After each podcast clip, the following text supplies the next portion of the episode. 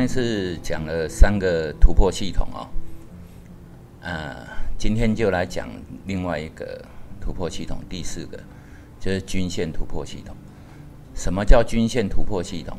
均线哈，我们先来讲均线怎么用好了。那市面上哦，有很很多人都用这种均线来做做交易，那也有老师是一根均线走天下哈，比如说呃二十二十周期的均线，然后或者是说。呃，均线交叉是呃死亡交叉还是呃黄金交叉哈？那均线要怎么用？就是说，均线的用法主要是有两个啊，第一个就是价格与均线的突破，第二个是长短期均线突破。那我们先讲第一个哈，价格与均线突破哈。我们常在外面听人家讲说啊，跌破。季线跌破月线，好，那我这一条呢，就是二十天的，大概就是月线，然后这粉红色的这一条，紫色的这一条啊，就是六十天的，大概又是所谓的月线。那跌破季线，跌破月线会产生什么结果？哦，其实也不会怎样，但是为什么？会，我我跌破五十八的均线，跟跌破六十周期的均线有差别吗？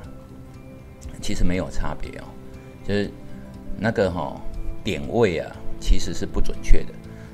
我们只能说哈，均线它很重要的法则就是说，它是在均线上面运行，还是在均线下面运行。譬如说，我是做短短交易的人哦。那我可能就放个三五天，我放个三五天，我去看什么季线，哎，什么季线啊，半年线啊，那个就没有意义了。那因为这个东西哈，就是说跟你的交易风格必须要配合。假设我今天只是做当冲，那我看五日线就很很厉害了啊，就是说五日线才是准确的啊。你看到什么月线、季线，那个是错误的。那假设我今天只是做一两个礼拜，或者是短波段的，那我当然就看月线就好了。那月线跟季线啊，这种东西哈，没有一定的标准啊，不要听人家胡乱说季线啊跌破了，这跌破季线也不怎么样啊。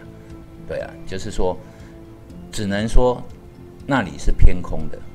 在当下是偏空的，但是你如果把它拿来做支撑压力，那就错误了，那个点位会不准确。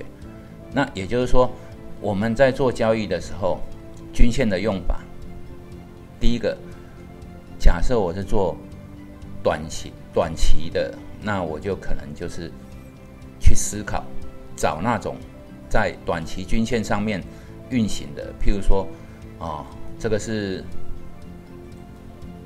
去年我最喜欢玩的东西哦，国剧，它短期是趋势的时候，短期都在短期均线上面走。那我做的有加减码的东西，就是要三五天以上的，那我就会看月线。所以月线啊是一个比较重要的参考价位，是参考哦，不是不是跌破月线我就把它砍掉，不是这个样子。好，譬如说，我举个例子给你听。譬如说，在行情刚发动的初期啊，它会震震荡荡，比较不确定，所以它跌破月线的机会会很高。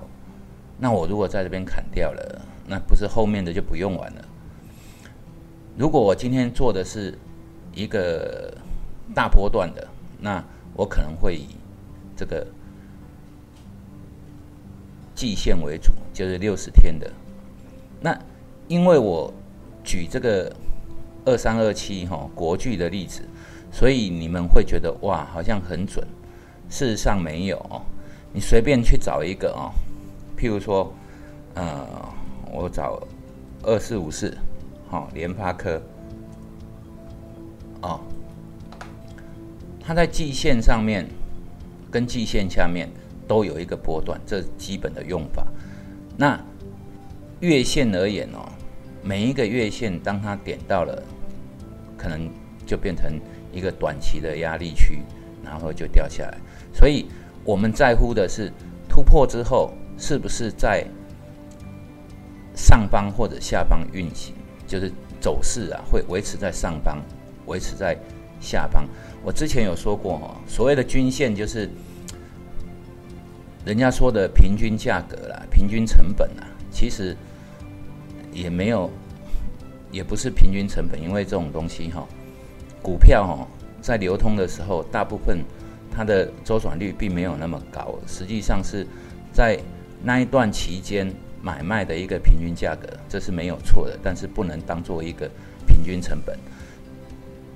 所以我们只能说，在那个流动的那一部分的股票，在偏上或者偏下，所有的指标呢，它不能用来做一个支撑或者是呃压力的一个概念，而是说它在它上面运行，它是偏多；在它下方运行，它是偏空。这是一个均线的一个普遍性用法，所以。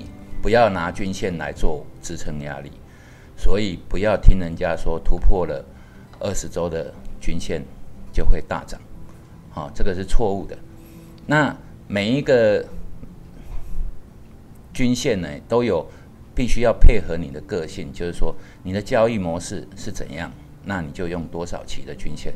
那跌破了月线，跌破了季线，有时候在这中间。盘来盘去，那都没有什么意思。所以，均线的第一个用法就是站上了均线之后，是不是在上面往往上走？那均线的转折，因为均线的写法哦，它的公式数学公式就是说，你像简单的移动平均呢，它转折。呃，均线往上转折，譬如说它之前下来，然后要往上转折，其实如果是六十天的话，就是它算法你可以直接把数学公式展开，就是当天的收盘价大于六十天前的那一根的收盘价，均线就会往上转啊。所以这个跟价格突破其实是同一个概念，所以用均线呢，不要以为它很难，很很。很屌，其实它就是一个简单的价格突破，呃，你把它展开就可以发现是这个样子。所以我们说均线呢，只是一个多跟空，它跟什么 MACD 啊，或者是呃威廉指标啊，或者是说 RSI 那个五十的地方哦，是同样的概念，上去。偏多下来偏空，那至于说把那里当做支撑压力，那个就是错的。所以，我们很重要的一个地方就是界定均线突破的时候，我们可能策略要改变，而不是突破均线之后我们就要买进。所以，只是突破均线，然后往上走的几率会偏高。那呃，还有一个就是均线哈，你必须要配合量价。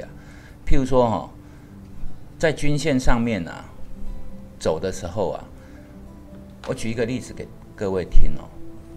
如果在均线高档震荡的时候，那它出大量，开始出量的时候，那有可能这个地方就是头部。那如果均线下来，在底部低档区震荡。突破它前一段的区域啊，是一直在量缩的，那这很可能就是一个底部，所以你在均线哈，呃，有人画一条均线这样子下来又弯上去，然后价格在上面震震荡荡，然后每一段它都有解释的东西，就是底，然后突破，然后一个波段，然后高档震荡又变成一个头，事实上。行情不会这么简单啊，但是它的概念是一样的，就是说底，然后波段，然后头，如果没有形成头，它又突破，然后又变成另外一段均线盘一盘又往上弯，也就是说我们在做均线的时候，只是配合均线做交易策略，而不是交易点位。所以这个大家要搞清楚，不要搞混了。搞混了之后，你会赔很多钱。那接下来再讲一个，就是说长短期均线另外一种突破，长短期均线的突破。这种突破哈，就是各位常听到的葛兰碧八大法则。那如果你是做短期的，那你就可能哦，我习惯就是用六天呐，跟二十天，然后做短期的交叉。那如果短期交叉是往下的，那短期就是它是往下走的。这个用法呢，跟我们之前说过那个 MACD 或者是 RSI 的长短期的概念，其实是一模一样的。它所有的计算模式啊，只要有关这个期数啊，它就有长短期的概念，就是你几期几期。那短期交叉向上，交叉长期向上的时候，表示短期动能比较强。其实都是动能的概念，所以这种东西哈很简单。还有一个我要补充一点哦，因为前三集所说的哦，这些这些什么指标突破啊、形态突破啊、通道突破这几种哦，假设你是用这几种，有一些人哈。会把好几种指标合起来做过滤，然后符合 A 条件，符合 B 条件，然后符合 C 条件，这几个都符合的时候，他就买进。其实这样是不对的哦。譬如说 A 条件你是用 MACD，然后 B 条件你是用 RSI，C 条线你是用均线。我们去假设一种东西，就是上次说的。如果 RSI 过了五十，它是往上走的偏多，那几率比较高。那 MACD 如果交叉也是往上走的几率比较高，均线突破也是往上走的几率比较高。你把每一种几率比较高的凑在一起，会不会赚钱的几率比较高？其实不会。为什么呢？因为当你所有的都符合条件的时候。可是它们都是同属一种动能系统，那 A 动能系统、B 动能系统、C 也是动能系统，在同一个状态之下，他们会显示出来相同类似的一个结果。所以，当你每一种都要符合的时候，反而你过度严谨，你的价格会不好。人家已经快走完了，你才会进场。所以，不是说每一种东西合起来就是好用。而是你要知道它背后的意义是什么，所以这个只是我对之前的一个补充哈。那长短期均线呢，大概就是讲到这里，就是说葛兰碧八大法则，这大家书翻一般都有哈。这个是一套系统啊，但是能够配合量价，你也可以赚到钱。就是说每一种东西，我这几种突破系统都是可以赚到钱的。只要你好好的研究，然后配合它的量价。